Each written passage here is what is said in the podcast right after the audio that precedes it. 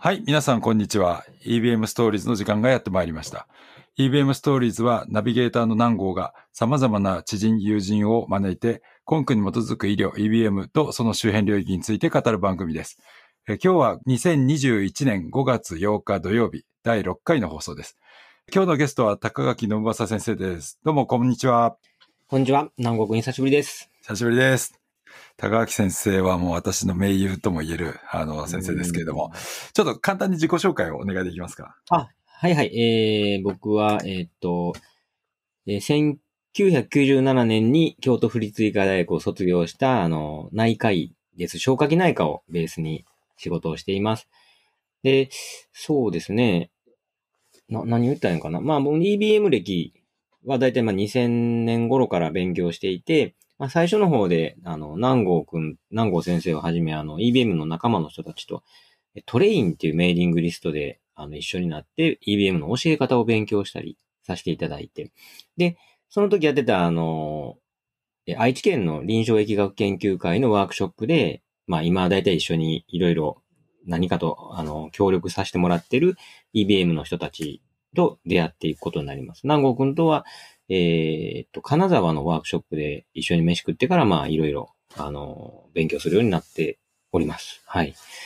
そうですね。僕はあの開業、去年の8月1日コロナの真っ最中に開業しまして、まあ京都の九条、地下鉄九条駅の近くで開業してるんですけど、まあカメラをして、あと腹水の治療というのを一生懸命やっていくクリニックにするぞと思ってやってたんですけど、まああの、コロナ禍でもう受診控えがひどくってというか、ひどくて当たり前なんですけど、まあ今もう本当にコロナに関する仕事ばっかりしてます。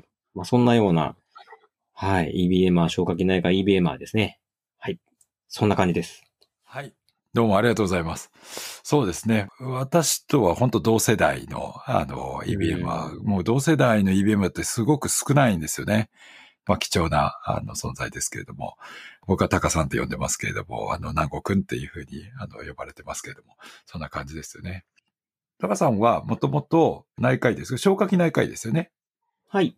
もう最初からずっと一貫して20年ぐらい消化器内科医やってる、20年以上かそうそうやってるってことですよね大。学6年の時に、あの、何、何かに進むか決めれなくて、別にどれも面白くなかったし、まあ、どれも面白い、逆に面白いっちゃ面白くって、で、あの、まあ、各科を巡ってどうですか、どうですか、僕、はとこは会うてますかみたいな、働いた方がいいですかみたいなことやってたんですけど、ある、まあ、あの、研究室行った時に、あの、君親戚やないかって話になったんです。この教授と親戚で実は。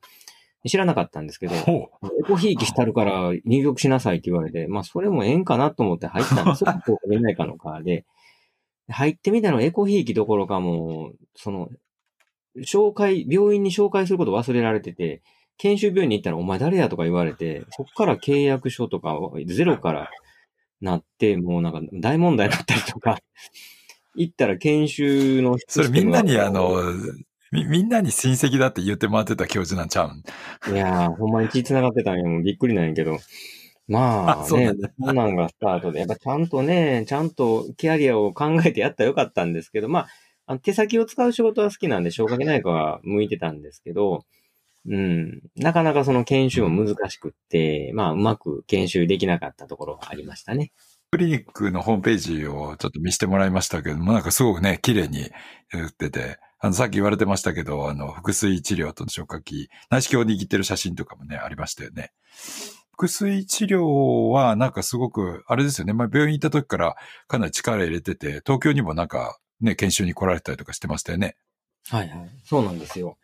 僕はあの、研修医の時に、あの、やっぱりほら、思い出に残る患者さんっていうのはいると思うんです、誰でも。僕そういう人の中一人ね、あの、ほんまに変わった人を担当したところがあって、原因不明の腹水で、癌でもないんですよ。もう長年何年も何年もお腹パンパンで、その病院に来るんですよね。で、ちょっと変わった人で、ちょっとコミュニケーション難しいんですよね。で、いつもニコニコしてて、でもお腹しんどいしんどい言ってはって、その、消化器内科10人ぐらいいるんですけど、まあ、交代に主治医を変わっていってるような感じで、あ、今回君見てね、みたいな感じで、も長年の消化器内科医全体との付き合いみたいな。で、その人が僕が担当した時にね、あの、半年ぐらい入院して、昔は入院できたんで、入院している中で亡くなってしまったんですよ。で、その人、まあ原因わからへんし、やっぱり、まあ全員で相談して、ちょっと悪いけど、あの、検体していただいてね、原因をちょっと解剖して調べようじゃないか、ということになって、調べたけどうん全然何にもわからないです。もう癌も見つからないし、炎症反、うん炎症が軽わずかにあるぐらいの組織で、なんかわからんかったんですね。その解剖の途中で、僕手に結構やけやけどしちゃうんですよ。バーンって手焼いちゃって。で、その時に裸電球しかなくてうん、それでバッて焼いてしまうの。まあまあ、もうだいぶ傷も消えましたけど、でその時にね、なんかね、なんかこう、腹水治療ちゃんとできひんかったから、あの、この人すごい怒ってるんやなって、ふって思ったんですよね。変な、変な話ないけど。ほう。で、あの、ちゃんとせんとあかんかったな、ちゃんとやってあげたらよかったな、でもちゃんとって腹水ってそんな治療ないしな、と。どうしたらよかったんやろってずっと悩んでて、で、その病院を最後まあ、辞めて、大学院に行くときに、まあ、いろんな人思い出してるときにね、ああ、腹水なあ、どうしたらよかったんやろなってまた思い出したときに、ふっと、僕将来腹水を専門にするかもって思ったんですよ。で、思っといて、え、何これ？とか思って、腹水の専門家なんておらんやんと。んなん、技術もないし、治療技術もないのになんで？と思って、それから何年しても腹水の治療って全然出てこへんし、なん、なんやったら、あの、すごいパーンと思ったんでね、あこれほんまに実現するような感じで思ったけどなぁと思ってたら、えっ、と、今から10年、12、3年前に、その、また腹水の患者さんが僕の外来にバッと来て、なんか困った患者さんあったら結構、高垣の外来行ったらなんかしてくれるわとか言って、そ来るんですよ。で、わからん、この症状わからんとかね、なんか来たら、まあ僕どこ来ても僕がまあ解決できない時はまた紹介になるんだけど、その腹水の人はなんせ腹水だけ減らしてくれたらいいんやと。分かったからちょっと調べるわって言って、調べても文献検索しても出てこないんですよね。で、もう困っても日頃聞かんような先生にも、あの、なんかないですかなんかないですかって病院の人の先生に聞いて回ったら、ほんまね、あの、口聞いてくれへんような先生が、はいって出したのが、その腹水の治療の研究会のチラシで、で、そのチラシ見て2日後に研究会があったんで、新幹線飛び乗って行って、で、教えてもらったのが昔ならではのカートっていう治療があって、保険診療で使えるんですけど、うんうんまあそれの新しいやり方っていうのをやってる人がいて、ものすごく熱心で、あの、金目町病院の先生なんですよね。で、その人に教えてもらってずーっと今、関西でも腹水の治療やってるんですけど、このカートっていうののどんなものかっていうのをもしよろしかったら、リスナーの皆さんに説明してもらってもいいですか？はい。あの、カートっていうのは、あの、腹水ろ過濃縮再蒸中っていう治療で、腹水を取って、ろ過して、で、いらん水を抜いて濃縮して、で、点滴で戻すっていう、まあ、日本ならではの治療なんですよね。うんもう最初の黎明期はフランスも研究したらしいんですけど、まあ日本の方がぐっと、東京大学の山崎先生とかが、あの、すごい開発されて、で、日本でまあまあ、今保険診療で使えるんですけど、ちょっとね、評判悪かったんですよね。あのすんごい熱出たり、結構急変する方とかおられて、で、あんまメジャーじゃなかったんですよ。でそれはやり方が悪いせいやって言って、あの、ちょっと偏方でやり方を変えた先生がいて、それが松崎先生っていう人で、で、あの、今、東京で働いてはるんですけど、でその人のやり方やと熱もまあそこそこで止まるし、腹水ももう、その仲間内で聞いてる中でね、27リットル処理した人っていうのがいてて、一人で27リットル溜まるのね。それ全部抜いて全部点滴するそんなんができるようになったということなんやけどね。なんかやって、やると、ね、その腹水全部抜くと危ないじゃないですか。普通の常識でやと。とやってみたらね、うん大丈夫なんよ。うんうんほとんど急変とかなくって。うんやっぱりすごい元気になるんで、まあ、やっててこう、あおかしな治療じゃないなとはすごい思ってやってるんだけど。で、まあ、クリニックでもやってるのは、その、まあ、いろいろあるけど、まあ、大きな事故はないし、うん。まあまあ、今だからこう結構変わってきてる治療の一つよね。うん。そんな大量になんか腹水抜いたら、なんか血圧下がりそうな感じもするし、またすぐに腹水出てきちゃうような気もするけど、そんなことあんまりないんですかね。肝硬変はね、やっぱり中にね、あのーやっぱ腹内出血してる人結構多いんですよそういう人でガーって抜くと、確かに二人ね、血圧下がった人いてて、危ないなと思ったけど、危ないなって思うぐらいで済んでるんですよ。その人死ぬわけじゃないし。うんで、うん、下がっていたとこで止めたらいいんでね。で、眼性腹水はね、もうほとんど血圧なんかも全く変わらないですね。腹水抜いたら、あの、吐血するっていう話をね、肝硬変の腹水抜いたら、よう聞かされてたんやけど、あの、複数を大量に抜いてやってみると、胃カメラを前後で見た先生がいてて、食道静脈瘤がね、消えてるんよ。うん。結構な件数でね、改善するっていう報告もあって、なんか、うん、今までの常識がちょっと変わったとこもあって、面白いですね。で、まあ最初の頃ちょっとその、調べても全然文献がなかったっていう話ありましたけれども、タカさん論文書いたりとかしてたどうも書いてない。書かなあかんなと思うんやけど、もう手が回らんで全然書いてないわ。うん。あの、症例報告とかはしてるんそう。か。それなんかもったいないね。うーん、そうなんよ。なんかね、症例まとめてデータ出したらちょっと面白いと思うね。うん。僕はあの、2000回ぐらいやってるからね。あの、カートの治療だけで。データね。うんめっちゃ書けるよね。うん、書けると思う。2000回やったっていうだけで論文だけどね。うん。ええほんとほんと、そうよね。そんな書でね、うんたくさん持ってる人そうそう多くないもんね。う。うんん。ほんで、その、去年コロナの中で開業しようと思ったんだ。な、なんでだったの？だからさ、タイミング悪くって、あの、銀行の反抗したのがだいたい年越してすぐぐらいやったんですよ。うん。で、その、安い土地が見つかって、いや、ここやなと思って、場所もあの、電車の便もいい、高速道路も近い、腹水の治療する気やから、交通の便が良くないと腹水患者さん来れないから。で、ここやと、そうそうそうそう。で、ここやと思って、まあ、取られたくないわけよね。で、銀行もそのお金融資する期間決めてくるから、もう、ここまでやったらこの条件で貸したるとかいうのがあって、で、借りて反抗したら2月ぐらいやったんですよね。うんまあ、その頃コロナっていうのは出てきたぞっていう、まだ、まだね、マシやったのよ。はいはいはいはい。反抗してみたら、その、8月1日に開業しようと思ってたら、7月なんかね、工事できなくなっちゃって、もうそもそも何でもああ、そうだよね。緊急事態中に何工事してんねんって工事止められて、で、クリニック全然工事できませんってなっちゃって、もうそんな、もうほんまにこれ大丈夫かなと思って、ほんま暇やったし、うーん。もうほんま何もすることなかった。え、え結局でも8月1日に開業はしたんよね？したした。開業するんだけど、内覧会禁止よ。危ないから。そうか。うんえ。ー工事は間に合ったん？工事はね、ギリ間に合ってね、一週間ぐらい前に完成して、うわーって入れて、もう、だから8月1日に始めた時は、あの、診察するテーブルがちょっとなかったね。うん。もうほんま、なんか、うん、冷や汗やったわ。で、今コロナの仕事がメインだっていうのは、その検査とか、あそうですねワクチンとかっていう感じ？ね。うん、PCR するのと、で、発熱外来をするのと、で、あ PCR で自費 PCR ね。あのうん、それと発熱外来とー、うんうん、で、あのーこれから予防接種やね。そうやね。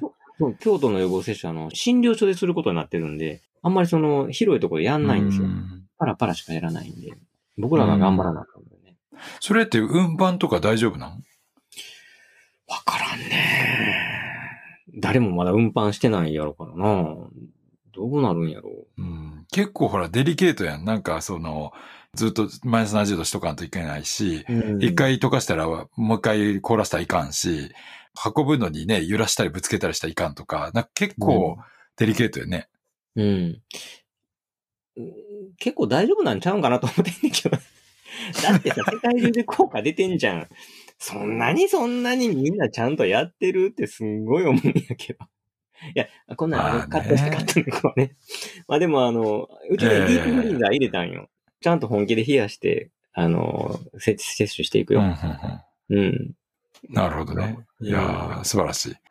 ねえ、またでも、元々の本当の仕事も、いやっぱりね、そっちがメインでやりたいわけだから、ねねいつまでもコロナばっかりってわけにもいかんもんね。うんアフターコロナをね、考えてやっていかないとね。今ね、大阪とかすごい大変なことになってるですよね。と連日1000人超えるみたいな感じで、京都もやっぱ同じような感じ？京都はね、えっと、多くて100、200いかないぐらいなんですよね。うん結構違うね、大阪と。うん、京都府民は隠してるんちゃうかっていう、こう政府審議出ないとみたいな人も 多いんやけど。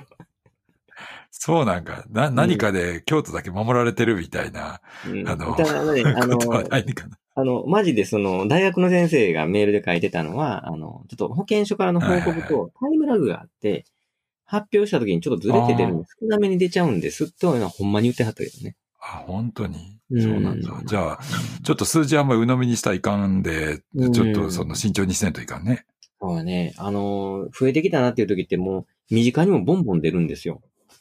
私の友達になったわとか、うん親戚になりましたとか、そんなのどんどん出てきた時はやっぱりこう、右肩上がりの時で、ほんまに、そんなそうね200とかな感じじゃないけどね、もっと多いと思うけどね。うん。この間ゴールデンウィークの時とか、もう観光客は結構京都もいた。あのね、ゴールデンウィークはね、少なかったんですよ。ゴールデンウィーク前、最後の土日とかはね、あの若い子がね、30人ぐらいの集団で遊んでんの、あちこちで。うん、もう、これはやばいな。うん そら広がるよねって思いながら、みんなマスクしてないしね。半分ぐらいは。もうなんかちょっと切れちゃったんかななんかちょっと自粛しすぎしてないの？してないよ、マスク、ほんまに。ああ、そう。ぐらいで気づいて。え、びっくりだね、それ。へうん。そんな子多かったよ。そえ。ら、そらかかるて。うん。それはかかるね。うんそっか。こう、プライベートでも結構コロナになっていろいろ変わりましたか？プライベートねプライ今僕プライベートでもほんま、あのクリニックのことで頭いっぱいなんで、結構ね、あんまりやね。まあそうやねうん。で、もともとあんまり出かけて遊ぶとかしないし、飲みに行ったりも実はしないので、ももう家と職場往復の人なんでね、あんま全然、なんもなかった休みの日は何しとんの？休み？の日休みっていうのがないよね。ほら、僕ら休みの時は子供が塾行くじゃない。子供の塾連れてって、あ、そうかそうか。3時間したらまた迎えに行かなあかんのよね。うちもちょっと子供が中途半端な同士で一人で行けないのよ。だからなんか、うん、本屋さんも行かれへんって感じやね。時間が中途半端なんよ。行って3時間やったらまあ車を置いて、あそういうことかそうそうそうそう。ほんでまた本屋行って、まあ30分も見たらもう次もう迎えに行かんと。あかんから。本当に大変。うん。子供もうね、早う塾一人で行ってほしいかるわかる。まあ、子供のことでほんまに暴殺されてるなぁ。まあそうやね。結局ね、コロナになって割とね、ワークショップがなくなったりとか、ね、僕ら出張も減ったりっていうのあっても、ただことの時間になっちゃうよね。で、まあ、あ EBM のことで言うたら、ワークショップがすごいもうゼロになったし、あの、講演というか、そうんうの、勉強会とか呼ばれるのも本当ゼロになって、もともと少なかったんやけど、それでも本当なくなったんで、うん EBM のそういううん。対人活動はなくなったよね。で、代わりにまあその動画作ったりとか、その、まあ YouTube にちょっとだけ流はいはいはいしてみたりとか、そういう新しいことは少しでもやろうかなと思ってやってるけど、プライベートというか EBM の方だけどね。と YouTube の URL は後でちょっと小ノートの方にね、載せておくんで、もし興味ある方はぜひ、あの、見ていただいたらよろしいと思います。うん結構、あの、いいですよ。あの、わかりやすい動画になってると思うんで、ぜひ、あの、見てもらえたらいいなと思いますね。ちょっとそしたら、そのね、EBM 関係のことを聞いてみたいと思うんですけども、それこそあのね、卒業したのもほぼ同時ぐらい？タカさんと私と感じですけども、EBM の最初の出会いってど、どんなんだったんです？研修のね、2年目、3年目ぐらいでもう、あの、研修病院の指導にすごい僕不満があってね。いや、やちゃんとやってくれたと思うんやけど、今思えば。普通の研修をしてくれてんねんけど、なんかすごい不満やったんですよ。もっと、もっとなんかないんかなってこう思っちゃってる。で、やっぱり、レベル高い子、2年目の終わりぐらいに、別の病院でちょっと救急を教えてもらった時に、すごい賢い奴がいて、でそいつがもう本当にもう群を抜いて賢いの見てると、俺何年やってもああはならんなっていうの分かるんですよ。まあそんな人いるじゃないですか。自分がこう伸びていくようなね、勉強ってな、どうやったらいいんかなと思って、結局いろいろ勉強のやり方を探ったときに、自分がもう論文読むので一番グッと伸びる感じがあったんで、研修の2年目ぐらいからまあ、うん勉強会とかなくても、あの、医局のランセットとかニューイングランドとかも勝手に読んでたんですよね。やっぱり読み方がよくわからんと、なんか、ランダマイズドとかね、その書いてるけど、なんでこんな二つの群にすんのとかもわからへんし、やっぱりね、そう、そういうことインテンショントゥートゥリートなんかわからんわけですよ。何やこれってこと。辞書にも載ってないし。その頃ってね、あの、インターネットがあんまりじゃないですか。検索するのも一回入れて、ね、はいはい5分ぐらいもちゃんと出てこえへんし、なんかね、もう本当に、だって病院中に僕インターネット繋いでるパソコン持ってたんだけど、病院中で、あいつ変態やって言われたんよ。なんかそのエロサイトばっか見るために、もうそんな持ってると、インターネットで使い道作るしかないやろとか言われてて。で、3年目僕終わって大学院に行くときに、みんな僕のパソコンの前に列になって学会の消毒、あの、何学会登録するのに、ネットでないとできなくなったんです、とか言って、みんな僕のパソコン貸して貸して貸してとか来てさ、お前俺のことええ変態言うとったやんけとか言いながらまあ貸してあげてたんやけど、まあそれも遅いパソコンでやってたもんね。で、あの、あの、MR さんが根拠に基づく医療の、あの、最初の一冊目の翻訳、えっと、久重先生やったっけ？の翻訳をはいはいはい送ってくれて、それを読んで、わ、これやと思ってたの。あこんなんあるんやと思って。そうなん、それ配ってたの？配ってたんよ。知らん？え、知らんかった。ちゃんと持ってんで、今でも。うん。あの、だから、サケット本の第一版かなんかだよね。そうなの？ああ、そうそうそう、そうそう。じゃない？そうサケットマンというか、あの、エビデンス・ベネディスムの第一版。そうそうそうそうそう。そうそうそうくれて。みんないらんからポンポン捨ててるから、僕いっぱいうん拾い集めてあの持ってたからね。で、それで探してたら、名護先生のあの本に出会って、そこから勉強をすごい加速していくわけよね。名護先生の本に当たるまでなんか、うん。名越先生の本って、あれよね。EBM 実践ワークブックかな？あ、そうそうそうそうそうそうそう、スラッと出てくるのさすがやね。あれ、ほんま名作やったよね。最初違う本でやってたら、ほんまわからんかったからね。もうなんだよのこれと思って。うん。あほんで、まあ、本読んで勉強して、それでもわからんなと思って、で、あの、ワークショップに行って、僕、あの、九州の第4回の、あの、臨床、愛知県臨床疫学会のうん愛会社のワークショップに九州から参加して、で、その時にそう、山本割先生とかチューターしてくれて、もう本当に賢いなと思いながらこう見てたんやけどね。で、その次が、え、その次が札幌かな？かな？うん。札幌でね、僕、五十嵐さんと会うんですよ。伊賀さんと会うんですよ。伊賀さんがチューターで僕教えてもらって、はいはいはい札幌3日ぐらい行ってたよね。ほんで勉強して、で、金沢かな？ほんで、南郷くんと会うのが金沢なんよね。直接会ったのはね。ったねの。その前はもうね、メールリングリストでいろいろ知ってはいたけど教。えてもらって。うん。そう懐かしいな、あの頃は。最初はあのメールリングリストでのやりとり、ど、どんな感じだったんですかね？僕ら？そうそうそう。いや、あんま覚えてないというか、あの、僕らその、中身どうこうよりね、メール多すぎ。あの、1日うん。ね、50回とか100回ぐらい書いてたんちゃうかな、あのメーリングリストに。そうそうそうそうそう。そ話題が出た時は。ね。すごい数書いてたよね。最初にあの、なんか、なんか、タカさんが質問したんよね。で、それに対して僕がなんかレスしたかなんかっていう記憶はちょっとあるけど。あったね。あ、そうそうそう。教えるときになんか、なんかや、7秒ルールかなんかのこと聞いたんかなちゃうかなあ、ティーチングナンバーで数のことかなんか聞いたんや、ような気するなほんなら書いてくれて、それがもうね、いろいろスタートになって。こんな親切に押してくれるんやと思っても、どこの偉い先生やろうと思ったら年下やったらびっくりしたけどね。ちょうど、だから同じようなことをやってたんですよね。僕も、ちょうど、僕はだから研修2年目の時に EBM 初めて知って、同じようにその、名護先生の愛知県西沖学研究会のワークショップに、まあ、僕は第2回から参加してるかな。あ第2回、第3回か。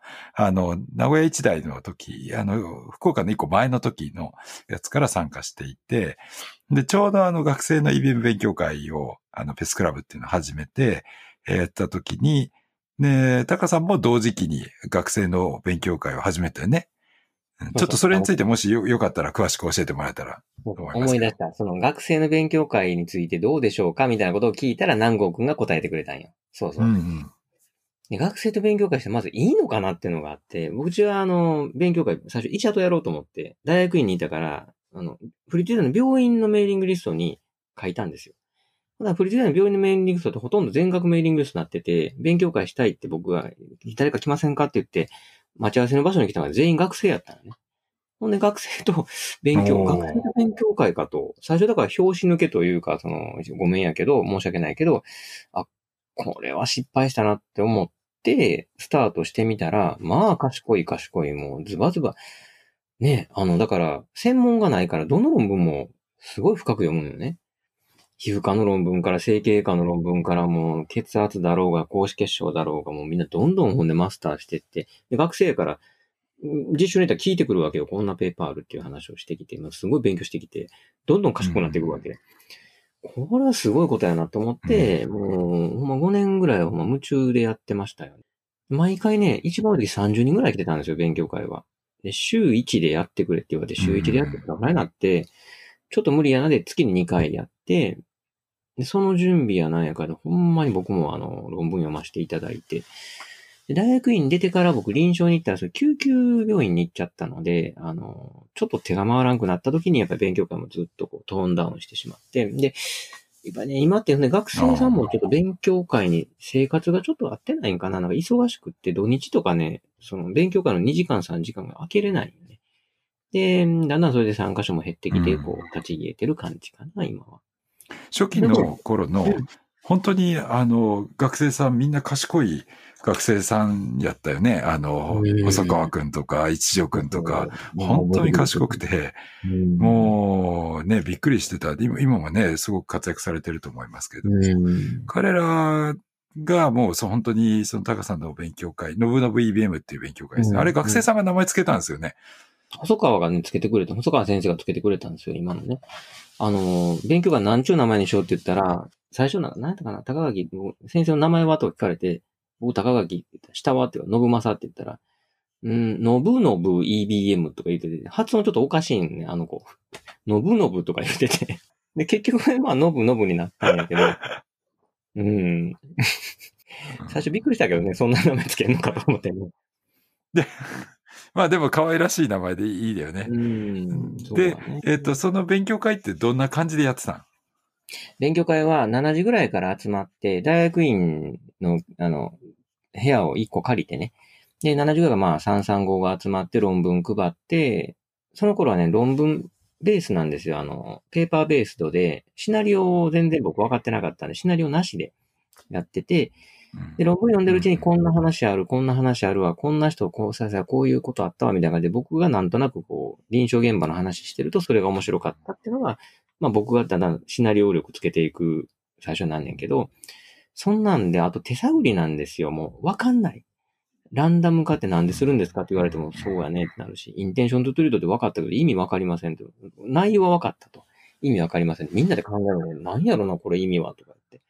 だから、勉強会自体も、あの、深夜2時とかね、ほんまそんなんまでやってて、ちょっとこれ親に怒られるよなって言いながら、こう、ちょっとビクビクしながらやってましたね。6時間、7時間当たり前夜7時からですよね。そう。あの、2時までって結構な時間ですよね。そうなんや、うん。学生さんってね、うん、僕の勉強会も8時間ぐらい、えー、いつもや、まあ、下手したら10時間ぐらいやってますけど、学生さんなんかめっちゃ集中力持つんよね。うん、あれ、すごいなと思って。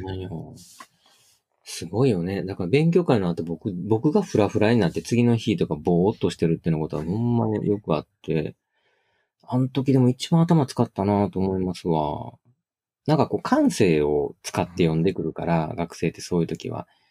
それをこう引っ張られて、あこういう風に感じるんやなとか、あこれって確かにおかしいよなとか、なんかね、これはこれでルールに沿ってないよねっていう読み方じゃないんよね。なんかおかしいぞ、なんかおかしいぞって言って言い出すんですよ、みんな。何がおかしいの？わからへん。でもおかしいっていう、ね。そんなんある？って思いながら勉強会でいつも。うん。それが素敵でしたね、本当うんまあ、今その学生さんたちって、どんな感じになってます？えっ、ー、と、細川くんは今、だから福井大の麻酔科 ICU に行っちゃって、えー、あとは、そうはな、なんか麻酔科医が多くなったな富永さんとかも確か研究畑に行ってるし、えー、志保さんは結婚して子供いっぱいいててなかなか仕事ができへんって言ってブーブー言ってたし、この間あの、別の病院に CT 頼んだら、一条くんが初見つけて返してくれてたわ。日赤で働いてるみたいな。はいはい、放射線科医もね。うん、そうそう。みんななんかすごい、あの、たまにね、パッパッと会ったりすることあって、それこそ SNS で繋がったりすると、うん、やっぱすんごいいろいろ考えて生きてるなって今でも思うメンバーやね。うん。うん、そうね。うん。で、まただからその救急病院に移ったことで、ちょっと学生さんの勉強会は、まあ、一旦ちょっと一安楽みたいな感じになって。で、そのうん後は、薬科大学の EBM ワークショップに力入れられた感じですよね。この辺のちょっとこう、あの、いきさつを教えてもらえたらと思いますけど。大学院にいてたらね、やっぱり学生にも近いし、時間も取れるしでう、んすごい時間かけて勉強もして、まあ研究ももちろんするんですけど、あの、まあ臨床行ったらもちろん時間ないと、もう、バーっと仕事済まして、その勉強会にうわって駆けつけて2時間ぐらいチャーっと喋ってまた帰ってくるって、やっぱり面白さの質が全然違うんで、これずっものすごく大変な労力かけてやってんのに、このままずっとやってても多分何にも変わらんぞっていう感じがすごいしてきて。で、やっぱこう仕掛けを作らないとね、あの、パッとやってポンとやりましたっていう、二人育てましたよじゃなくて、定期的に二人とか三人が育っていく仕掛けを作っていかなきゃいけないなと思ったんで、まあ、やっぱり人を育てるんだったら大学でしょうと。僕らはやっぱ学生さんにすごくいい経験積ませてもらったし、学生さんにそういう自分の経験を戻したい。ってなると、大学だよなと思って、最初フリーズ大でなんかないかなって探したんですけど、全然そんなんなくて。で、医学部に知り合いって言ってもね、パッとないじゃないですか。医学部の教育系ってなって。やってみる、そうやって探してみると、あの、薬学はね、教育にすごい興味持った人がすごい多くって、最初僕の臨床の先輩やった水野先生っていう人が開いてくれたんで、神戸薬科大で2008年からのワークショップ開かせてもらうんですけど、そこにまあ、あの、教育に興味持ってる先生方がもうダーッと来てくれて、で、関西圏でその疫学を教えるっていうのをすごいやりたいと。疫学の専門家じゃなくても教えれるのがすごくいいって言って、臨床研究のことを勉強して学生に教えるっていうのをどんどんやっていきたいんです。もう、僕も何十人いて、あの、来てくれたんちゃうかな。それが、すごく変わった点でしたね。うん。医学部の人は本当に一人も来なかったというか、まあ多分もちろんお出来になるんやと思うんですけど、うん。医学部はほら、あの、基礎を勉強してるでしょう。基礎研究でやってうんうるんで。んそういう臨床研究みたいな人間を対象にした研究って全く触れてないんで、逆にそれがすごい新鮮で、うんうんうん。うんあの、まあ、よう言うんですけど、あの、基礎研究って、まあ、例えばラットとかマウスとか使うと、もう、種としてもすごい近いものを使うじゃないですか。まあ、クローンに近いようなものを使うわけでしょ？で、臨床研究って人間全員バラバラやし、ね、あの、ラットとかマウスって朝起きたらいないってそういうことないやん。でも、人間って、薬の外来に来えへんとか、薬飲めって言ったら飲んでないなんでやねんとか、もうしょっちゅうあるでしょ？言うこと聞かんわ、もう追っかけなあかんわ、追跡もいるわって人間だけなんだよ、こんな変なサンプルって。でそれで、基礎でやってる先生方は、その、その、ばらつきがないっていうのをもう、当たり前でやってる環境なんよ。だから臨床研究のばらつきに対する対策ってものが何やってるのか全然わからんねって。なんでこんなばらつきのあるサンプルをそもそも使わなあかんのっていうところに、ドーンと疑問があるから、なかなか入らへん。でそこを一生懸命こう壁を崩して、こう、これがもう臨床研究の、まあ、ひどさであり、醍醐味であり、凄さなんですよっていうことを、まあ、何年もかけて話してっていう感じだった。でそれが分かってくれたら、今度本当になんかそこ起爆剤になった感じですよね。ねえ、なんか関西は随分変わってくれて。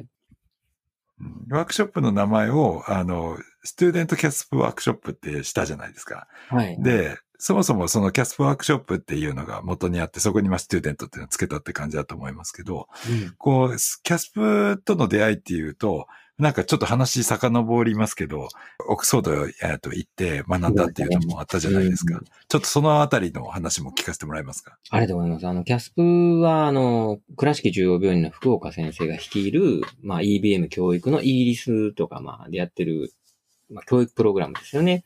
あなんですよね。で、えーっと、やっぱ福岡先生が倉敷っていうことで、福岡先生がちょっと近かったんで、なんか京都に講演会来られた時に僕の勉強会にノブの BBM に教えに来てくれたのよ。突然、行けるから行きますわってトレインに書いてくれて。で、来てくれても、ね、びっくりしてそんな、あの、臨床家が教えに来てくれるなんて。ほんでまあ、あの福岡先生の名講義がさ、めっちゃ目の前で、ダーッともう圧倒的なクオリティなわけも、何を聞かれてもスパッといくし、面白いし、はあ、すごいなぁと思って、また来てくれるっていうことのその、まあ、心根にも本当に感激して。めちゃめちゃ贅沢やね。うわ、もう贅沢贅沢、もうほんまに。もうウニになんかマグロ乗っけてなんか消化みたいな、そんな、ほんまそんなんよ、もう。もうもう考えられへんぐらい、も ちょそれちょっとよくわからんけど。う。わからんけど。いや、もう本当にね、なんかほん、うん、もうびっくりしたね。で、それでまあ、キャスプ手伝わせてくださいということで、まあ、参加したりとか、あと、まあ、チューターさせてもらったり何かしてて、で、フリーツ時代でワークショップ開きたいって、あの、まあ、ターニングポイントの一つなんですけどね、ワークショップ最初参加者やったんですよ。で、チューターしたりとか、それもミニターニングポイントですけど、このままやってても、だあかんなと。南郷くんとかすごいし、他の先生もすごい優秀やし、このままじゃ俺全然何も変わらんなと思って、どうしたら変われるんやろうと思った時に、ワークショップ開催したらええんやと思ったの。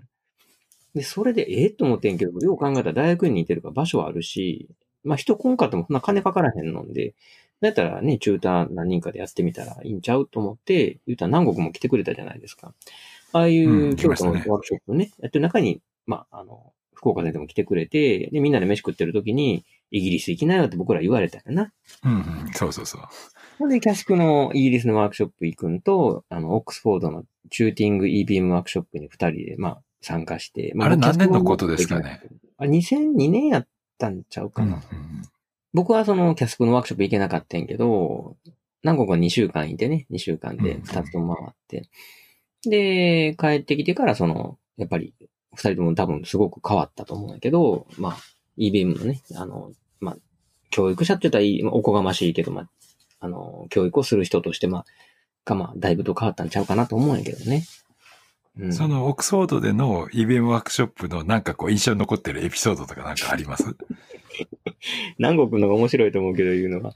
まあ、そうやなそうやね。なんかあの、うーん、あの、男前のアメリカの泌尿器科の先生がいてて、ね、あの人が文句ばっかり言ってて、へえ と思って聞いてて。で、まあまあ、それに説明するイギリスのあの、受け口の、なんか若い先生がだーっといろいろ説明とかしてて、まあその話とかも横で聞いてて。で、あの、アメリカの先生はすんごい僕らのことバカにしてて、なんかこのちっちゃいやつがなんかついてきてんぞとか言われたんよ、僕らも。ひどいこと言うなとか、僕、喋られへんけど聞こえてたから、なんかこいつなぁと。悪口言われたことにも気づかんかったわ。結構ね、馬鹿にしてたよね、僕らのこと。ほんで、普段僕らのほら、あの、何？あの、プレゼンがすごいいいとか言って、週の真ん中ぐらいからコロッと変わったじゃないですか。あの辺からなんかもう、南国のことはシューシューとか言い出して、僕のこともノブノブとか言い出してさ、なんかもう、なんやこいつとか思ってん。で、ね、なんかいろいろあったけど、さね、いろいろあったけど、そうね、そんなも話変わったのも、あの、朝の、あの、みんなのセッションの時に、なんか、あの、うちのグループの人が一人前に行って、あの、N、NT の簡単な計算の仕方っていうのを、で、暗算でパッと NNT 出したじゃないですか。あれでなんでそうなんの？みたいなことで、わってみんなが注目してくれて、それがこう、カニングジャパニーズウェイなんだっていうわけよ。で、その、カニングいらんやろと。ジャパニーズウェイでいいやんかって。言いたいけど言えないみたいなね。あんでなんかこう、うわーってすごい今でも嬉しかったなと思うけど。うん。あれみんなでね、使ってたあの、NNT のね、あの、なんちゃって計算法やったからね。そうそうまあ、え、それちょっともう少し詳しく教えてくださいよ。なんちゃって計算法は。まあ、あの、まあ大体の大雑把な、NNT ってあの、一人二人とか三人やから、1点何々人とかいらないから、結構雑な計算でいいんやけど、当時まあ教科書に載ってる計算の仕方ってあの、すごい難しくて、もう小数点何桁みたいなことまで一回細かい数字出て、それを逆数にして、で、何人っていう整数が出てくる。で、それもなんかね、後ろ切らなあかんかったりとか、やっててもなんかわかんなかったんで、それをもっとあの人数で数えて、まあ大体、あの、比較群と、えっ、ー、と、介入群、介入群と対象群って大体人数一緒やから、計算のしやすい人数に設定して、まあ、あの、何人中何人違うっていうのを、まあ、簡単に計算をしましょうと。で、まあ、その計算の仕方の、まあ、簡単なやり方を言うのと、あと、まあ、パーセントで考えた方がいいよっていうのを言って、で、わかりやすいように、あの、まあ、例えば2割引きのものが売ってると。もちろん2割引きの方を買うのが安いでしょと。でも2割引きのものを買うときって、あ、2割安くなってるっていう考え方と、5個買ったら1つ浮くよねっていう考え方をしてますよねと。それ2割って何してるんかっていうと、2割、2割は何を考えてるんかというと、10割を2割で割ってる。逆数を取ってる。それは実は NNT をやってることなんだよっていうのを、まあ、あの、ちょっと怒られることもあんねんけど、そういう説明をするようにしてて、まあ、その辺の NNT の攻略法をいくつかね、僕たち持ってたんよね。みんなで。でそれがすごく評価されたなと思いますけど。久しぶりに説明してもうまく説明できん。あの時に多分すごくあのね、さっきとそのアメリカ人が最初文句ばっかり言ってて途中でコロッと変わったっていうやつは、僕が覚えてるのは、なんかあの、当時あの、えっと、僕らのグループの、グループはすぐドイツ人のなんかこう、あの、若いお兄ちゃんお姉ちゃんと、あと、なんかちょっと車に構えてるアメリカ人と、あと、なんかもうあと一人二人ぐらいおって、中途二人いたんよね。で、その中途二人のお兄ちゃんと、えっ、ー、と、おばさんで、おばさんが実はあの、シャロン・ストラースだったんですよね。うんで、あの、それは、後から、あの、帰国して福岡先生教えてもらって、いや、それすごい大物だぞって 言われて、いや、たただのなんか太っちょのなんかレディーだったなっていう覚えしかなかったんだけども、実はあの、サケット本の、サケットのお弟子さんで、サケットが筆頭著者から降りた時の筆頭著者になった先生、トロント大学の先生だったよね。で、その先生は中退やってて、プレナリースモールグループ、スプレナリースモールグループみたいな感じで、こう、レクチャーやってはスモールグループでっていう交互に入ってて、で、スモールグループになったら毎回同じ人たち集まってやるんだけども、で、何やるみたいなことを言われて、で、その後シーンってね、誰も一言も話しなくて、なんでこの沈黙はみたいな感じになってたところで、なんかアイリッシュバーかなんかにその夜行ったんよね。あの参加者だけでチューターいなくて。そしたら、なんか、なんだあのチューターはみたいな話になって、で、なんか何も教えてくれくれないじゃん、みたいなね。あの、なってて、明日文句言うたろか、みたいな話になってたら、結局、それがそのチューターとしての狙ってたとこで、えー、要はそのチューターが何かを提供するんでなくて、自分たちでこう何を学びたいかを考えて、お互いこう披露し合ってみたいな、あのことにしていこうっていうことだったんかっていうのが後で分かって、あ、ワークショップってそれで進めるんかみたいなね、思ったっていうのがすごく印象に残ってますかね。あれすごかったよね。月曜日にその、シャロンがみんな集めて何するのって聞いて、うん、その後誰も何も言わんかったら解散になったよね。そうそうそうそう。解散考えといてとか言って、で次の日も何もしなくて何もしなくて、結局こうどうなってんねんってなって、木曜日に僕と南国がプレゼン始めたよね。ちょ、こんなんでよかったら見て、みたいな。で、最後金曜日で終わりやろ。そうそうそうそう。これっていうね。うん。4日間ぐらい、チューター黙ってたよね。そうそうそうそう。でもそれでね、おかげで本当に英語でプレゼンをする羽目になるとは思わんかったけど、あそこで、ああの、さっきのね、ナンバーズの話をしたのと、あとは、パネルプロットのグラフの書き方みたいな、そんなのをこうちょっと英語で話したっていうのも記憶はありますけどね。オックスフォードのワークショップで一番印象に残ってるのは、その、水曜日やったかななんかのプレナリーで、15分ごとに演者変えて、次々と喋ってたっていうね。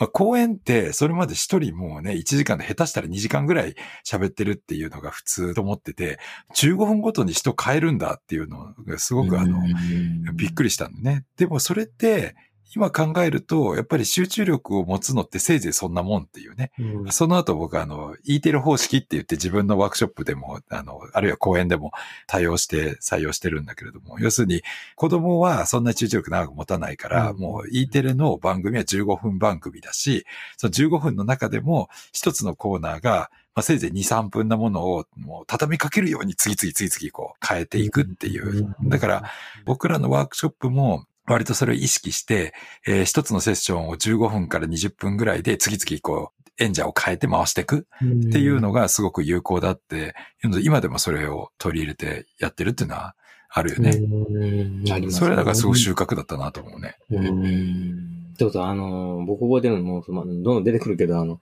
絵を見せてくれた先生いたじゃないですか。あの、朝の1時間セミナーで、おじいちゃん先生で、うん、で、うん、印象派かなんかのようわからん絵をポンと出して、これはどんなことになってるんだって、何がどうしてるって言ったら赤ちゃんを抱いてる女の人とか、いや、これは男、怒ってる男の絵だとか、あの、もうすごい、印象派？なんかその、ぼんやりした色ちょんちょんちょんちょんって描いてるだけやから、わかんないよね。なんかマンションっぽくは見えんねんけど、で、それで、1時間ずーっとやってて、うわーってもうむちゃむちゃ盛り上がって、最後に同じもの見てもそんだけ違うだろっていう感じで、エビデンスっていうのはそんなもんだって言って終わった瞬間、59分30秒かなんか50秒かなんかピターって止まって、みんな、もう、もうすごい拍手だったね。感動したわ、あれ。うん。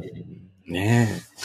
まあまあな、またまた行ってみたいな。やっぱ喋るのうまいよね。うまいね。すごいうまかったね。うん最近ね、海外のワークショップって行ってなくて、それこそその時期って、多分あの、マックマスターでもワークショップやってて、結構日本からも行かれた先生って何人もいらっしゃると思うんですけど、僕は全然行ったことないんだけれども、最近もやってるんかな？あんまり全然そういうの調べもしないからあれなんだけ知らんね。どうなんやろう。うーん。でもなんかあの世代のね、EBM の催しってもうなんか、役目を終えてみたいな感じになってるとこ多いから、やってないかもしれへんね。うんオックスフォードはまだティーチングワークショップやってたと思うけど、この2、3年前も確かあったと思うんやけどね。ああ、そうなんね。うん。なるほど。でも全体に減ってるよね。他でもあっちでワークショップやってたけど。う。うんんで、またちょっと話戻って、薬学部での、まあ、イベントワークショップっていうのは、結構関西圏では、それこそ最初はその水野先生のこう神戸薬科大学からスタートですけど、あの、いろんな大学にどんどんこう、なんか飛び火してったよね。はいはいはい。そうですね。あのーえっと、すぐ始まったのが同志や女子大で、うん、で、摂南にも一回行って、で、あ、そうそう、兵庫医療、えー兵庫、うんうんうん、兵庫医療大学か。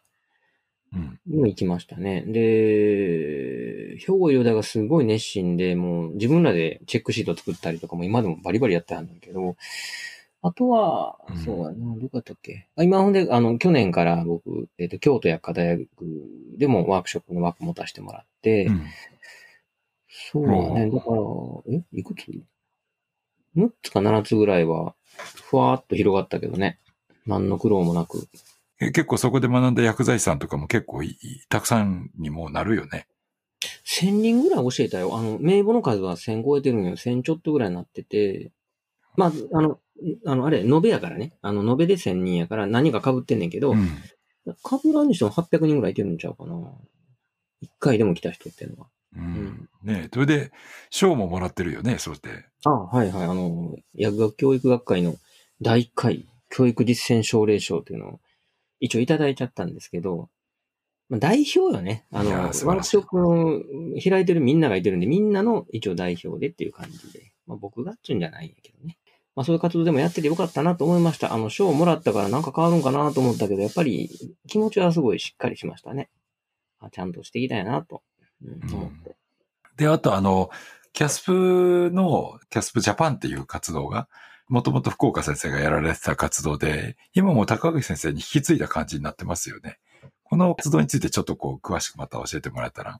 あの、いや、全然奪ってないですよ。あの、えっ、と、今の いやいやいや。部長は福岡先生なんやけど、福岡先生もう今ね、あの、いろんな活動もされてて、病院もやってるけど、ね、EBM 系の、まあ、もいっぱいやってるんで、やっぱりちょっと、ね、身動き取れないし、そもそもワークショップとか勉強がなかなか来れないので、で、まあ、キャスプっていう名前だけだとやっぱり、あの、この世代交代に耐えれないっていう、勉強会も世代交代は難しいじゃないですか。今の、あの、ほら、クイズの東大王と一緒で、東大王もね、伊沢くんとかスターがいたけど、次の次ぐらいからちょっとこのスター不在みたいになってくるでしょ。まあ何でもそうやん、スター不在とかいう言葉があるぐらいなんで。で、福岡先生もね、いつまでも生きてるわけちゃうし、元気なわけちゃうし、僕らかってすぐ年取っちゃうし、で次の世代にって言ったら仕事の枠を残したいっていうのがあって、で、キャスプジャパン NPO にしてみて、で、もうちょっと今みたいにやんわりと勉強会みたいなんだけじゃなくて、もうちょっとね、ちゃんとなんかないかなと思いながら、まあ、考えてるところなんですけど、まあその具体的にこれが私たちの定時の仕事ですっていうのはないんやけど、それをね、何か持ってやっていけるようにしたいなと思ってるんですけどね。これ仕事の内容としては、ワークショップ開催っていう感じになるのかしら？ワークショップはね、お金にならないんですよね。チューターを例えば、そうやな、まあ、えっ、と、50人集めたとしたら、まあグループ、7グループぐらいできますよね。だチューター念のため2人つけたら14人でしょ。14人8時間拘束したらね、すごいバイト料になっちゃって、みんなまあタダでやってくれてるんで、あの、勉強になるからって来てくれてたんで、よう考えたら1日でだって、ねえ、一人に10万ぐらい払わなきゃいけんから。だからワークショップ自体はお金にはならないなっていうのもつくづく思うんで、まあそれこそ、まあなんか出版とかね、YouTube とか、クラウドファンディングとか、なんかそういうことでお金を集めていかなあかんねやろなって思ってますけどね。ただ、こういう活動ってほんま意味があるっていうのはみんな思う言うてくれんねんけど、お金にならないね。本当に。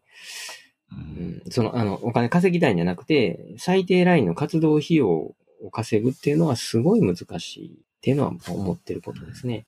あの、東京で EBM のワークショップね、僕も EBM 東京ってやってますけれども、本当に中途はみんな手弁当みたいなね、感じになっちゃいますよね。なんか少しでも報酬が払えればとは思うんだけれども、やっぱりあの、スモールグループで、えー、その、チューターをどんどんつけてやるっていうと、マンパワーが結構必要になるっていうのがある。どうしても人件費、本本気で払おうと思うと人件費がかかるんで、参加費をどうしても高くしないといけないんだけれども、まあ、あの、僕らも、えっ、ー、と、少しずつ値上げはしているけれども、あんまり上げすぎると、また高いみたいな話になったりとかするし、うんうん、まあ僕、それでも僕らの勉強会って多分、高橋さんとこもそうだと思うけど、あの、全然お金をかけない、経費をかけない、あの、勉強会だと思うので、ね、資料も全部ウェブで送ったりとかして、印刷代とかかかってないし、輸送代とかかかってないし、そういう意味だと、割とこう安く上げてる、あの、そういう工夫でコストは安く抑えてるんだけども、どうしてもその人件費の部分だけが問題になるので、まあ、世の中でやられているその勉強会結構、どこも結構な値段取るな、みたいな風に思うことを考えると、うん、まあ、うちも思い切って、で、これだけマンパワーかけてるのは事実だし、上げてもいいかなとは思うんだけれども、いかんせん何かの単位がつくとか、あの、何か資格をそれで取れるっていうものではないので、本当にこう学びたい人だけが来るっていうことになると、あまり高い強気の値段設定をしても、まあ逆に人が集まんないのかなっていうのはありますよね。その辺悩むとこやね。まあ結局その辺打開策見つからないまま20年ぐらい勉強会ばっかりやってきましたけどね。うん。うんうん、まあお金とかを生まなかったからこそ成長が大きいのかもしれないしね。お金っていうものに引っ張られちゃうと、純粋なその学習とかに、すごいマイナスになるんやろうなとも思うし、だから僕らもだからまあのワークショップの南郷先生もすごいいっぱいやってると思うけど、僕もあの、その、神戸薬科大でワークショップ定期で始めた時って、まあ神戸薬科大年2回でしょう。で、え同志社女子大も最初年2回やってたのかな。で、他のところでもワークショップで入ってきた年にね、10回ぐらいやってた時あったんですよ。その最初の5年ぐらいで年10回で毎月毎月ワークショップ、下手したら月2回とか3回ワークショップやってたのね。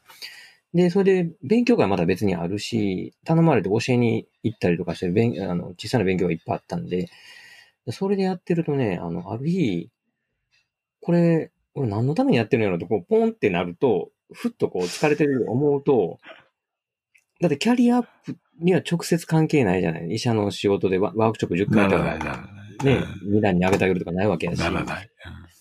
うん、で、医局とかのね、中で1位も変わらへんし、学問の世界でも何もそんなんないし、で、僕しかも薬剤師さんとずっとやってるから、医者で薬剤師さんのことを教えててもなんかあんのって言ってやっぱりね、ないしで、すごいこう、空白、空、空虚な気持ちになったことっていうのは、やっぱり何ヶ月かありましたけどね。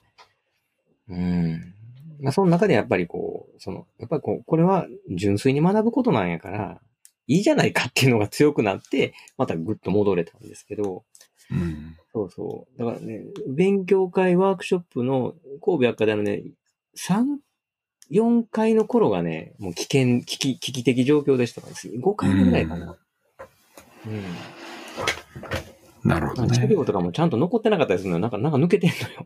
すごい、ぼーっとして。ああ。まあ確かになんかこう、これで、なんかこう、偉くなろうとか、なんかこう、地位を得ようみたいに考えると、まあそううまくはいかんなっていう感じはありますよね。だからもう本当僕も純粋に楽しいからやってるっていう感じだけだし、正直、ペイから言うと、普通にあの、当直バイトやったりとか、診療してる方がよっぽど見入りはいいので、本当にこう、教育活動ってそういう意味だと、趣味の領域にしかなってないなっていうのはありますよね。ねまあ本業に支障がない程度に、まあその趣味をやってる。まあだから他にね、僕なんかも別にゴルフやるわけじゃないし、趣味とか、あの、そんなにはないので、まあ、まあ、せいて言ったら旅行だから、それは出張があると、その、趣味と実益を兼ねてみたいなところでやっててっていうので、まあ、結局楽しんでやってればいいっていうところはありますよね。そうね。だってワークショップなくなった途端に若い子と一言も喋ってないからね。ああ、やっぱそれはね僕。さんがね、若い男の子、女の子と喋れるなんてワークショップぐらいしかなかったんだなって思いますね。確かにね。うん、今はあれですか？全然やってない感じですか？えっとね、えーっと、今ね、ワークショップはないんですけど、あのー薬局チェーンのね、勉強会をオンラインでやってて、まあ、論文の吟味の仕方を教えてるんですけど、うんうんコロナになってあの、ズームになったでしょう。前その勉強会ってね、参加者5、うん6人やったんやけど、今30人ぐらい毎回、ズームに参加してくれて、おーすごいすごい。うん、北海道からもう九州まで、ブワーっと入って勉強会来てくれてる、見てくれてる。うん。なかなか、うんこれはこれですごい変化やなと思ってますね。そうね、ズームでやってると、やっぱりそのね、集まらなくていいので、遠くの人が参加できるっていうのはね、うんとてもいいよね。ね、すごく良かったです、それは。だまあ多分これコロナがなくなってもこのズーム勉強会は残って、で、さらにリアル勉強会をやってみたいなことになるんやろね。それはすごい思いますね。タカさんがワークショップをやってる時に、こうなんか、まあやる上で重視してることとか、あるいは逆にこう注意してやってることとか、なんかそういうのって、どんなことです？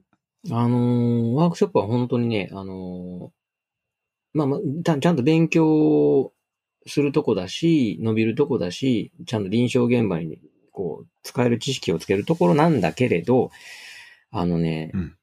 あの、ほんまにふざけた気持ちで参加させるように、もう不安不安のチャラい感じで、もう、なんだ敬語なしで喋るやつがおってもええよぐらいの感じに僕はセッティングしてます、気持ちは。あの、上下とか、あの、なんていうかな、敬語とかそんなんすらもういらんのちゃうかなっていうところまでは、まあしてますね。ただ、それがないと逆にそのやりにくかったり、怒っちゃう人がいたりするんで、そういうのもね、そう、強い感情がないようにしようということで、ちゃんと、礼儀はちゃんとね、とは言うんだけど、基本的には、その、うんふわふわの、なんか、あの、なんちゅうの、もう、ふわふわの集まりみたいなところで、やっぱこう、好きなこと喋れるというとこから学んでいかなあかんねやし、えぶっちゃけなんで RCT いるのみたいなことを誰かが聞いてもいいわけなんよね。でも、あんまりオフィシャルにカチカチカチっていくと、いやもちろん治療なんだから RCT でしょみたいな。え、そうだよねみたいなことになってくると何にも学べなくなっちゃうんで。うん、そこをこうかき回す人が、やっぱりかき回せるように動いてほしいんでね。うん。うん。なんかこうハードル低くするとか、なフラットな関係でっていうのは、あの、僕ら EBM ワークショップではいつも強調してることですよね。うんだから、ね、ワークショップの、EBM ワークショップの監修で、あの、こう、さん付けにして先生とは言わないとかね、そういうのもね、うんあったりしあますけど、ね。ね、そういうのはやっぱり大事なんでしょうね。そこはやっぱりこう見ながら、この人はさん付けにしてあげた方が、こう、快適なんやろなっていう先生とかね。はもう、何々先生とかでやるんだけど、そこはもう相手に合わせて、こう、固くやってあげるっていうのは、素晴らしい、さすが先生ですね。みたいな感じでやったりとか、なもう、ええこと言うやん、みたいな感じでポンポン行く人がいたりとか、そういう分けてはいますよね。ただもう僕も年で、なんかこれは50なんでねうん、なんか僕行くだけでなんかこう、ズーンってなっちゃったりとかするのよ。だからなんか老害やなってすんごいいや、それは大御所ですから。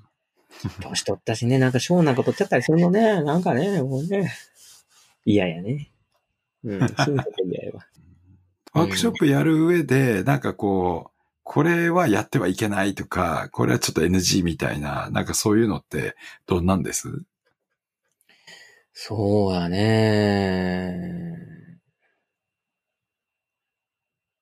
やっぱりなんかあの、強い感情は避けたいかな。なんか、まあ一番わかりやすいの怒りよね。怒ったりするのはやっぱり避けるべきやと思う。あの前はね、怒ったあかんっていうのをすごい思ってたんですけど、怒ったあかんだけじゃなくて、これめっちゃ好きとか、あの、なんやろ、なんか強いこだわりとか、なぜそういうきついギュッていく思考があると、ワークショップのふわふわっていうのがね、やっぱり引っ張られてしまうんだよね。なるほどね。うん。だからすごい、あの、福岡先生も言ってたよ。なんかあんまり問題解決しちゃいけないよとか言ってたのって。うんうん自分うんうん。のボンドでそれにピタっていっちゃうと、それ一つのユニットになっちゃって、いい疑問といい答えみたいな。それに引っ張られてしまうよね、バババって。うんうん。そそんな疑問あるんかみたいな、ふわふわの返しでやってって、で、うん答えてくれへんのかなみたいな、ふわふわふわふわの中で帰ってもらうとふわふわがあって、それで別のものが伸びていくとは思うけど。もやもやしたのを残すっていうのは、あの、よく言いますよね。うん。でもなんかそれがいいんかどうかもよくわからんかったんやけど、うん。一個今になって思うのは、その、うん。ワークショップのこのぬくぬくした成長環境を潰してしまうなとは思うね。なるほどね。うん。さあ、そんなんで、こう、コロナ出てまた様相が変わってきてますけど、まあ、今後 EBM ってどうなっていくと思います？うーん。なんかどんどんその、なんやろ。まあ、使いやすい部分がすごい増えてきていきますよね。論文の吟味するアプリとかも出たし、うんうん。あんなん確かに簡単に AI とかでできると思うし、で、その吟味してもらった結果だけ見たらいいやんとかね。あとは、解説本もいっぱい出てきてるし、EBM で書いてなくてもやっぱり論文の解説とかしてる記事とか、あの普通のニュースでも論文のこと書いてたりするし、うんテレビでもコロナ論文全解説とかでやったり、NHK でやったりするぐらいやし、まあ、論文吟味するっていうのはすごい広がってきたなとは思うんですよね。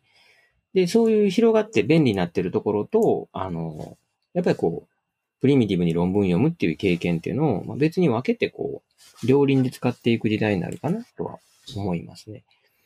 なんかあの、よ、よく言うんですよ。僕昔はあの格闘技とかしてたんで、武術とかで宮本武蔵強いと。うん。もうなんか、ゴリラみたいなやつやから、竹とかゆ握りつぶすわけ、バッカーンって。でも今の格闘技の世界っていっぱいいろんな格闘技があって、その、握力強くて竹が割れるとそのゴリラみたいな握力いらんのよね。まあ、あってもいいんやけど。ですごい違う世界になってくる。人間ってそういうふうに、こう、技術が進化していくもんやなとは思うんで、人間もすごく、なような、なんというか、うん、変わっていくなとはすごく思いますね。だ僕ら守るところはその論文読むところを伝えるのをやっぱり担当することなんやなと思うし、うん。うん。もっとなんか EBM 的なこの便利なツールがもっと増えたらいいのになっても逆に思いますけどね。ああ、なるほどね。え、例えばどんなんです？うん。いや、そうかな。なんかアプリで、こんな人おったって書いたら、勝手にピコ作ってくれるとか。なるほど、なるほど。うんで、例えば、あまあもう一個でピコを入れたら、それにぴったりのエビデンスがポンと出てくるとかね。ああそれはなんかもうそろそろ実現しそうな感じはありますかね。うん。それがまあほら、機械がやるんじゃなくて、今 SNS でしょ。あー EBM 向けの人たちが集まって、誰か投げたピコにみんなでこう、エビデンスの文献こんなんあるとつけてきて、あダーッと出る。ほどね。人力でね。逆人に。力でね。逆に人力面白いね。うん。それなんかこう、サロンみたいな感じでできそうよね。あ、そうそうそうそうそうそうそう。サロンみたいな、そう、ほんで人のなんか知性が集まった SNS なんやな。はいまあ、そういうはいはい。のがあったら面白いなって。うんうん。それ面白いね、確かにね。うん。高さん自身は、なんかこの先、どういう方向で行こうっていう感じなんですか？ね、もう開業されて、まだ1年、えーまだ経ってないぐらいだから、今そっちがね、精一杯って話ありましたけど、こう、ねちょっと中長期的にどういう方向を目指そうみたいなのってあります？まあ、まず黒字を、黒字化したいというのがまずね、生きていかなきゃいけないから、大事、大事。それそう、それそう。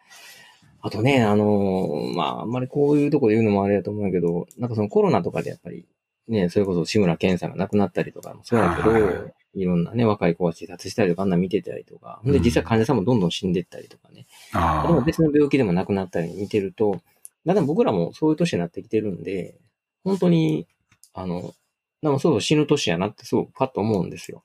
うんうんただね、やっぱなんかね、こう消えちゃうの嫌やなってすっごい思って、あの、なんか残したいなってすごい思います。YouTube とか残すのも、あの、まあ、将来こう子供はちょっと見てほしいなみたいな気持ちもあるし、なるほど。こんなことやってたんやな、うちのご先祖様みたいなの見てくれたら嬉しいし、とも思うし、ううん。ん、なんかそういう、なんやろ、字でも絵でも、芸術作品でもいいんやけど、なんか残して死にたいなっていうのはすごい思うので、EBM やったら EBM で、ちゃんとこの、なんか、何かコンテンツを残したいし、まあ、ど。臨床やったら臨床で、うちのクリニックの名前がまあ、ふわっとでも残ったら嬉しいなとは思うし、うん。うん。確かにそうよね。なんかこう、やっぱり生きた証っていうか、この地球の歴史の中で、なんかこう自分が生きた痕跡を、なんかね、残したいっていう思いは確かにあるよね。うん。それがね、50になってすっごい強くなってきて、うん。偉くなりたいとか、その、有名になりたいとかじゃないんですよ。違うんだ、そうじゃなくて。もう十分夢やしね。うん。そうかな。有名でなくていいんやけど、だからいいんやって、だから。なんか、こう、納得いくようなものをちょっと残したいなってすごい思うね。うん、そうか。なうるほど。ん。なるほど。うん今、あれですか、その、えっ、と、仕事、そのクリニックと、あと、まあ、EBM と、それ以外は、あともう子育てですかね？子育てはやっぱすごい大きいね。やっぱ子供が勉強して成長していくのを見て、見ながら、ちょっとこう、時々軌道修正したりとかしながらやってるのは大きいね。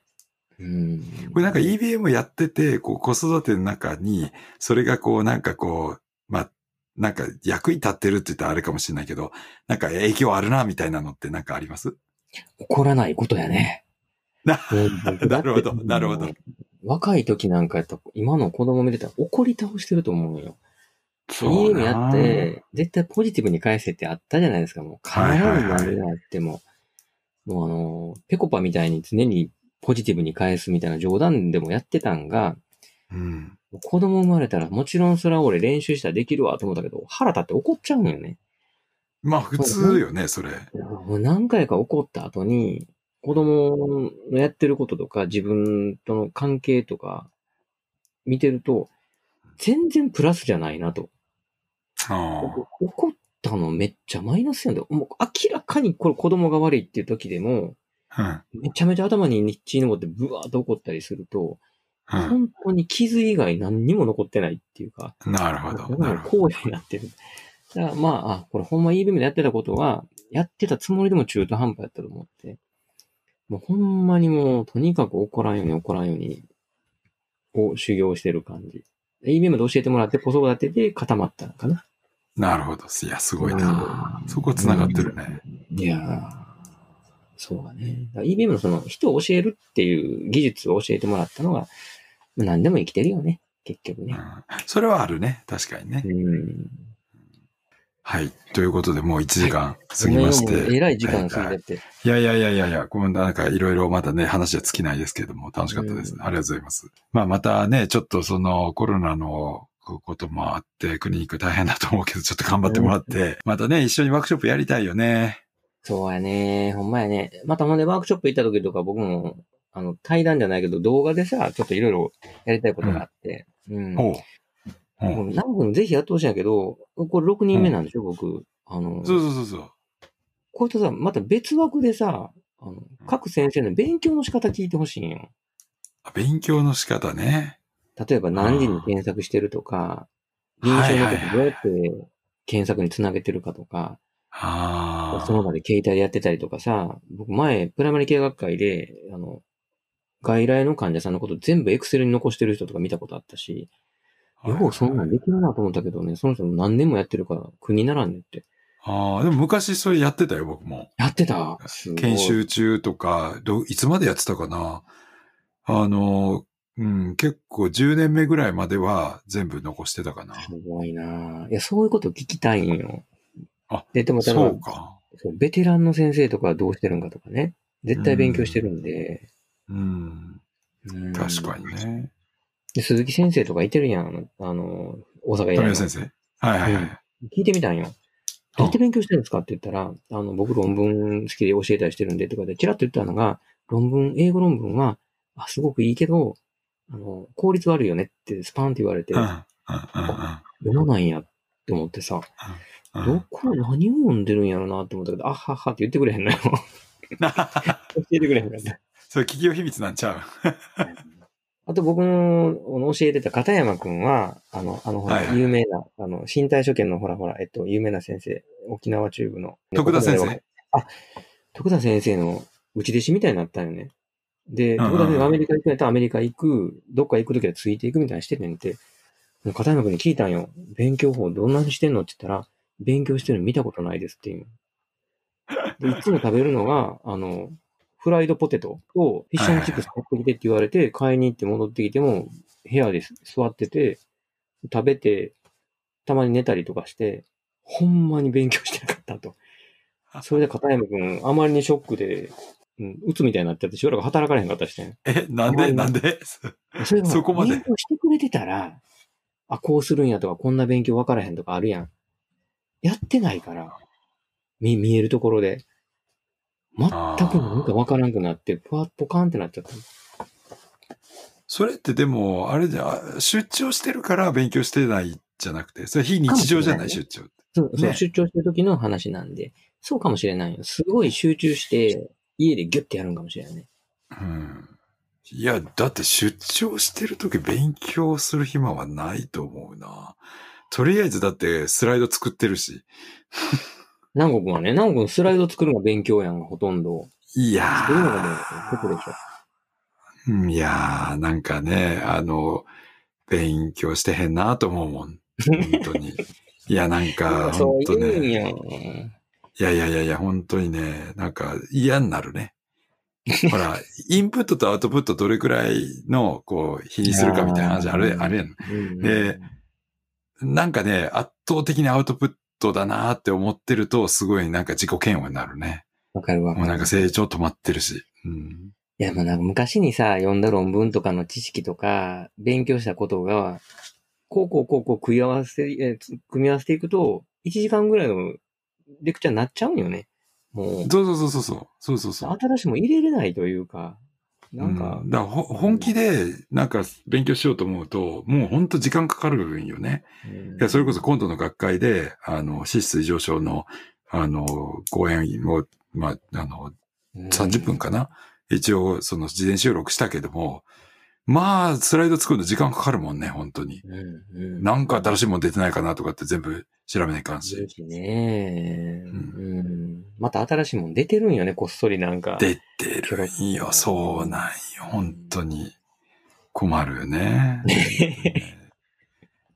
勉強全然追いつかないね。うん仕事も追いついてないけど。いやいやいや、そうなってくるよね。いやそこをどうやってるんかを、あの、だってこれレジェンドみたいな人いっぱい出るんでしょ？あそうそうそうそうそう。勉強法聞いてほしいわ。わざわざちょっと今度ね、聞いてみるわ、うんそしたら。うん。ね、みんな教えてくれるかな？みんな企業秘密です言われて、ははーって終わらせられてしまうかもしれんけど。うん。まあ、それでもいいけどね。うん。いうん。